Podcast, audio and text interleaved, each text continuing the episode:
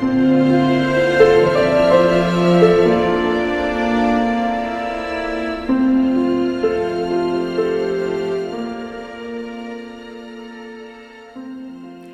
know about you, but I really enjoy looking into the origin of things.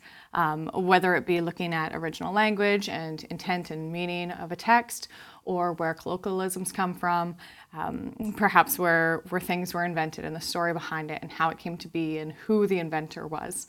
Um, I think of this when I think of Thomas Edison. Of course, when we think of a light bulb and the first light bulb, the credit goes to Edison. Um, but the reality is, there, there were a lot of people already working on a light bulb before he even entered the scene. And actually, years before, um, there were a lot of inventors uh, like Humphry Davy, Frederick de Moleyns, J.W. Starr, and Joseph Swan, among others, who already had patents for their light bulbs or for different aspects of a light bulb and the race was on trying to figure out how to improve it, how to make it last longer and be more efficient and whatnot. So Edison, while a genius of an inventor, uh, joined this race. He added to something uh, that was already in existence. So the lines get a little blurred when there are multiple cooks. But I think origin is important. Um, today we're looking at Matthew 1, verses 18 to 25. And I think Matthew here is. Uh, is trying to make sure that we understand the origins of Jesus. And in doing so, he's also demonstrating the faith that it took for those involved uh, to walk this out and to make it happen.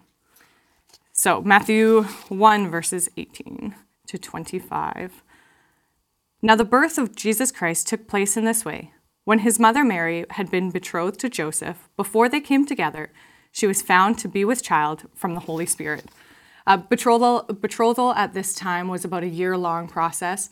Uh, families would agree to marry their, their son and daughter, um, and it was a binding agreement. Uh, it like marriage, except without the consummation. Um, so any other advances to anybody else was considered adulterous. Uh, the only way to exit a betrothal would be either through divorce or through death.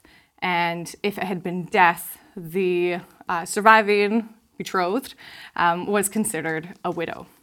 Um, there are two main reasons why I think it's really important that we understand how this type of engagement work worked. Um, first of all, is to understand that since they were not uh, fully married, the expectation was that Mary in this story uh, would have still been a virgin. The second is to understand the serious steps that Joseph would have had to take um, to leave her and what that would have looked like socially, the connotations that would come would come with that. Verse 19. And her husband Joseph, being a just man and unwilling to put her to shame, resolved to divorce her quietly. We get this little glimpse into the integrity that Joseph had. Um, he was well within his rights to be upset. His betrothed was pregnant, and he would have known that he had nothing to do with it. So this would be upsetting news. Um, but he's so honorable that instead of making it public and, and disgracing her in this way, he decides to do it um, quietly. For him, it probably seemed like staying with her was a bit of a lose lose situation. Uh, either, either he would marry her and feel like he was marrying an adulteress, and society would probably look at it that way, or he would be um, seen as an adulterer uh, because she, of course, was pregnant out of wedlock. But then Joseph has this dream.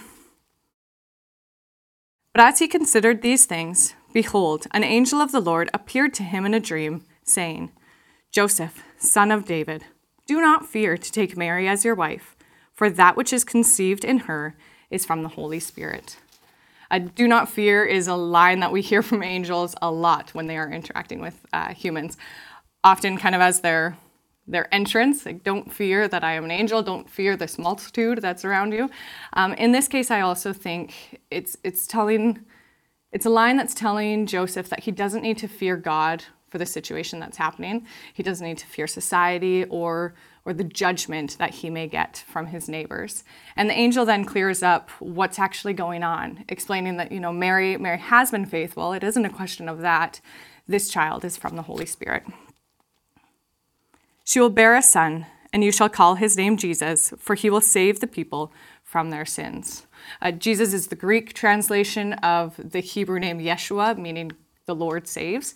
Um, and I think it's important to note here that the angel is clear about what the Lord is saving us from. It's not um, just being saved from oppression or from battles, but it's a saving from our sins. Uh, the Jewish people at this time were waiting for this, this strong king that would save them and give them freedom. And so, what they were imagining was likely vastly different than what this looked like, than this humble king who was born in a manger. All this took place to fulfill what the Lord had spoken by the prophet Behold, the virgin shall conceive and bear a son, and they shall call his name Emmanuel, which means God with us. Um, Andrew went over Isaiah 7, verse 14 yesterday, um, and then we see the fulfillment here in Matthew uh, in today's passage. Um, again, noting that neither Joseph nor any other human was the biological father. Um, this, this was a miracle. This was a fulfillment of prophecy that the Jewish people had been waiting for. And it, it was very important to them. They would have been hearing of this prophecy for years, and finally it was being fulfilled. When Joseph woke up from sleep, he did as the angel of the Lord commanded him. This is something I want to get better at. Like Joseph wakes up and he does what the Lord commanded. Um, I, I want to do better at this. I want to do better at getting instruction. And instead of arguing or like humming and hawing on it, or maybe even just clearly saying no, to do what I am commanded to do.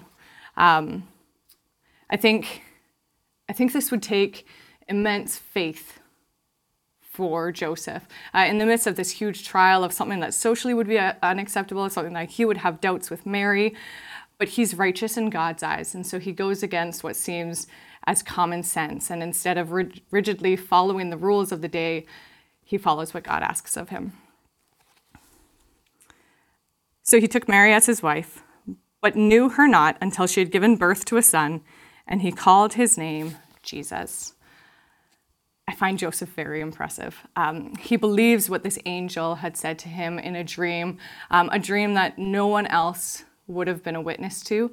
Um, the neighbors didn't also get this dream, other people in society, Mary's family, but he believes it. And he stays faithful to Mary, um, even though he may have thought, or many would have thought, that either she was an adulterer or he was. Uh, there would be all this social stigma around it, but he stays faithful and he marries her right away. And then, while he would have been justified to consummate their marriage, um, he refrains. As far as I can tell, the, the angel did not um, instruct Joseph to stay abstinent, uh, but he does. And I think it's important enough here for Matthew to include it in his count that then maybe it's something that we need to pay attention to as well. I think it's a little detail that helps remove any doubt that.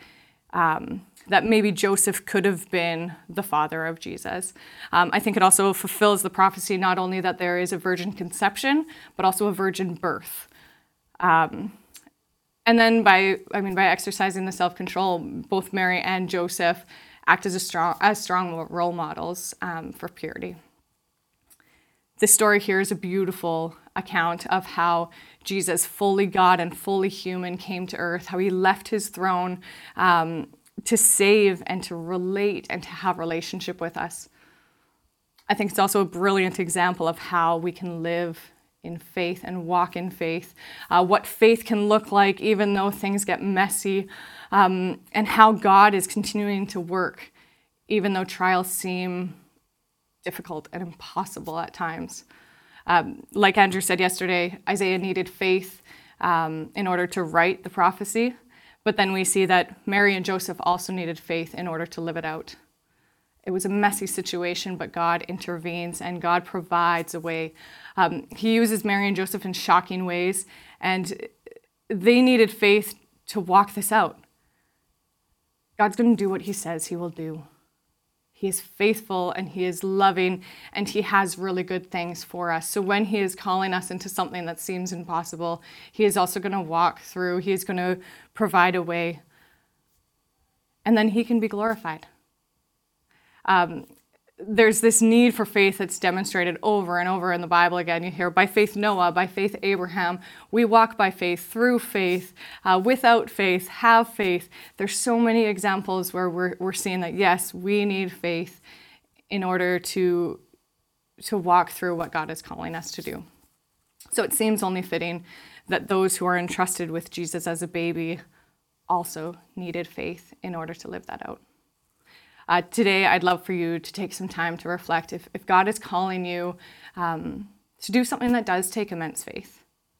And then I'd like you to reflect on how you're going to choose to respond. Let me pray for you.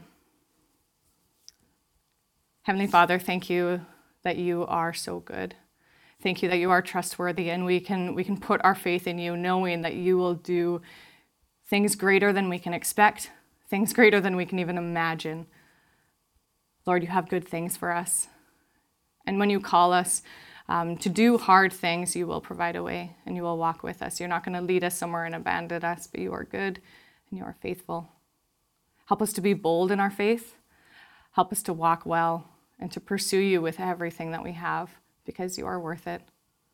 In Jesus' name, amen.